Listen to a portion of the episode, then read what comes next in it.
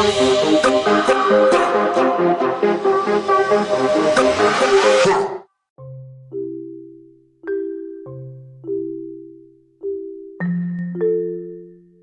media is a place where people express their opinion on various topics. As such, it is a field where Christians can also readily engage unbelievers in a way that is civil yet frank. Last week, a friend whom we shall hide behind the name Brainy put up a lengthy post that came into my feed. His post was usually of the esoteric, philosophical, technological stuff that would easily earn him the label conspiracy theorist. One post caught my attention because it was of a religious nature and heretical, bringing up the idea that Paul distorted the gospel. This is actually an Islamic method of trying to prove that the gospel has been corrupted by Paul. Brainy said, Jesus taught us in the Lord's Prayer that we can directly call upon the Father without any mediator. All prophets of God directed their people to call upon the Father and worship Him alone without any mediator. Monotheism does not require mediator, it's the other religion by Paul that requires it. I asked him, Are you reading the Bible? Or, are you adding to it thoughts and conceptions of other men? He replied, I read the Bible using the ought to interpret the NT to sift through the lies and inserted doctrine by other men. I then said, You are obviously well read. The question now is, and this is a loving one, not meant to insult or frighten, if you died tonight, where will you find yourself in eternity? And, why there? To which he replied, None taken. Thanks for the question and I appreciate it. Short answer is no one really knows if one will go to paradise or hell. Humans are in no position to give verdicts on behalf of God. No matter how good or bad we project ourselves to the public, only God knows our true intentions, and only He shall be the judge of our hidden desires and intentions. As long as we keep the commands and submit to the will of the one true God of Abraham and believe that He has sent Jesus as the Messiah for the lost tribe of Israel, fully human and a prophet of God, and make true and complete repentance when we sin, we can hope that God will put us in a better place, for He is the most merciful and oft forgiving God. May God continuously guide us in the right path and help us attain success in this world and the hereafter. By using the terms merciful and oft forgiving God, he is actually leaning towards Islam, perhaps without knowing it. So I had to lay down a godly challenge before him. I said, If I can show you from the Bible that it is possible to ascertain without a shadow of a doubt that one can be assured of an eternity with God, right now, here on earth, would you have an open mind and heart to pay attention? To which he answered, Jesus said, Very truly I tell you, whoever hears my word and believes him who sent me has eternal life and will not be judged but has crossed over from death to life. Not everyone who says to me, Lord, Lord, will enter the kingdom of heaven, but only the one who does the will of my Father who is in heaven. Jesus also taught us about repentance in the Lord's Prayer when he said, Forgive us our sin as we forgive those who sinned against sick, us, and it was elaborated by Ezekiel when he said, The one who sins is the one who will die. The child will not share the guilt of the parent, nor will the parent share the guilt of the child. The righteousness of the righteous will be credited to them, and the wickedness of the wicked will be charged against them. But if a wicked person turns away from all the sins they have committed and keeps all my decrees and does what is just and right, that person will surely live, they will not die.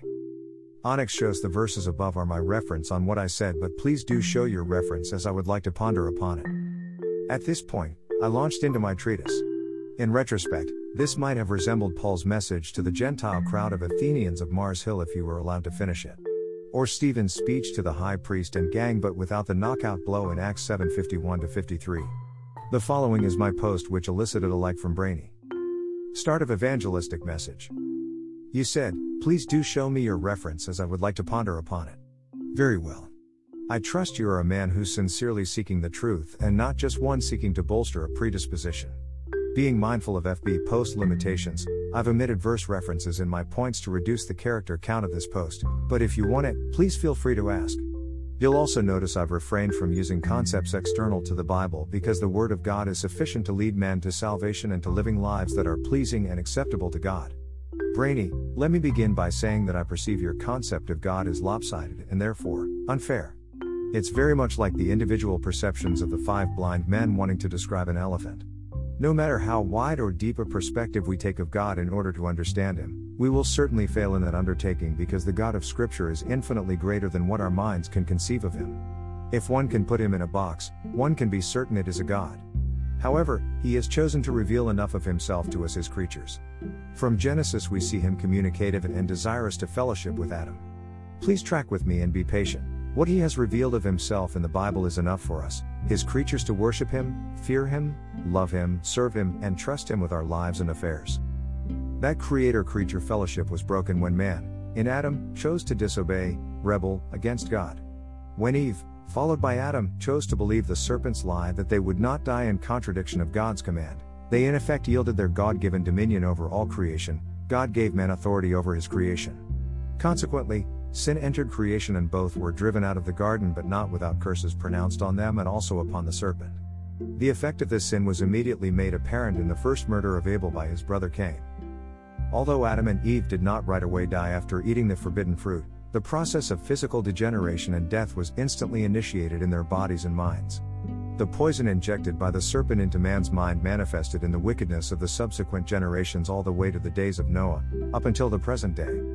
There were, of course, exceptions of people God deemed as righteous, such as Abel, Enoch, Noah, et al., who acted as lights in a world darkened by sin. Every man is born a sinner. Because sin is inescapable, there is no way a man can be freed of its power, escape its consequences, much less be able to conciliate his differences with God. This conciliation is imperative because the Holy God will never allow sin in his presence. If a man wants to be reconciled with God, he must first beg for forgiveness and then pay for it.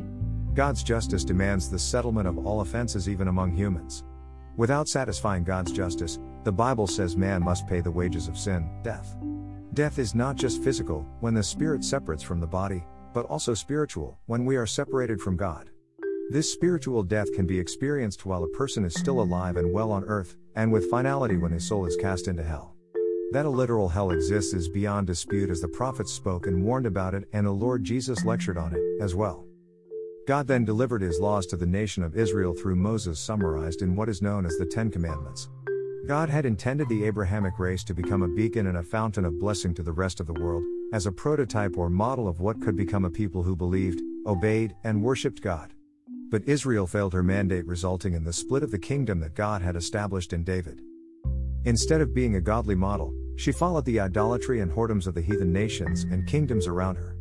In the process, she persecuted and even killed the prophets God sent to warn her of her sins. This led to the captivity of the two kingdoms, Israel and Judah, under the Assyrians and eventually the Babylonians. With Israel becoming a hopeless case, the rest of the world was doomed. Out of love, God put into action the plan he had in mind from the time of Adam's rebellion to reconcile humanity back to himself. He would send the seed of the woman who would be the enmity between the serpent and the woman whom he tricked and who would break the serpent's head. This seed is the Messiah, the Christ whom Mary conceived by the power of the Holy Ghost and brought into the world via a virgin birth. Jesus' birth was heralded by a heavenly host of angels who announced to some unknown shepherds who were watching their flocks by night. Gentile magi whose hearts God stirred came from afar led by a star. Yet by large, the nation of Israel missed this momentous event when God broke through into our time and space from eternity. Only a few souls who had waited for his advent recognized him as he was presented to the Lord in the temple in Jerusalem, viz., Simeon to whom God promised he would not die until he saw the Messiah, the widow Anna who was a prophetess who also had been consistently reminding the Jews of the coming Messiah, and of course, Later on, John the Baptist who would prepare the way of the Lord as a voice of one crying in the wilderness. When John saw Jesus the first time, he exclaimed, Behold the Lamb of God which taketh away the sin of the world. Two things are notable in this annunciation. The lamb was in reference to the temple rite of animal sacrifice that had been instituted by Moses as prescribed by the law, which always reminded the Jews that sin can only be expiated by the shedding of blood. In this case, animal blood, but which animal had to be spotless and without defect, a prefigure of the sinlessness and holiness of Jesus Christ, the spotless Lamb of God, and the sin is singular. It implied that Jesus' vicarious death would be sufficient to pay for all the sins of humanity if they would believe and appropriate for themselves that sacrifice. In the Mosaic ordinance, the sinner recognized that the blood, life, of the animal that he brought for sacrifice would pay for his sins. During Jesus' public ministry, he revealed the meaning and context of the outlaw and prophecies. He also told his followers that the Old Testament spoke about him.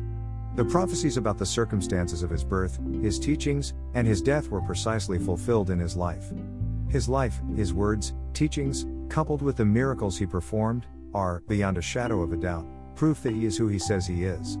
Even the religious Jews who witnessed these were convinced that he was sent from God, though they could not believe he was the Messiah. Jesus claims of himself as the bread of life, light of the world, I am, God's revealed name to Moses, door of the sheep, good shepherd, resurrection and the life, the way, the truth, and the life, true vine are either the words of a very clever liar, or a deranged person, or a true declaration of who he really is. You and I are sinners. The very people Jesus came for. The very people he shed his blood for. There is no greater proof of love than when a person gives his life for a friend. Thus, God is extending his hand to every sinner to accept the pardon he is willing to give. When Jesus cried out, It is finished before giving up his spirit, he was not referring to his work on earth. The Greek word for finished has a commercial meaning and is applied to the payment of a debt. You and I are debtors to God.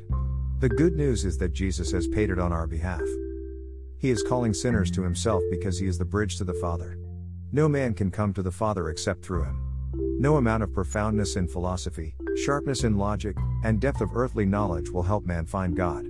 Only those who are humble enough to see their depravity in the eyes of a holy God, and who turn to Him in repentance, and accept the free gift of eternal life in Christ will be assured of salvation here and now. Therefore, the Bible makes it clear that every person who repents, turns away from sin, and believes that Jesus is the Son of God and puts his trust in his finished work in the cross of Calvary will be saved. Believe in the Lord Jesus and you will be saved, you and your house. End of message. Dear reader, if you read all the way here to the end of this article and you're still not sure about your eternal destiny, now is the time to make the most important decision of your life for your soul's sake. Stop listening to the wise men of this world and instead, turn to Christ, the wisdom of God. A lot of things peddlers of falsehood share with others are merely hearsay, repeating what others have said. It is thus very easy to fall into heresy. If you are seeking the truth, do those steps described in the last paragraph of my message above and experience the presence of God in your life as you obey Him and walk in His light.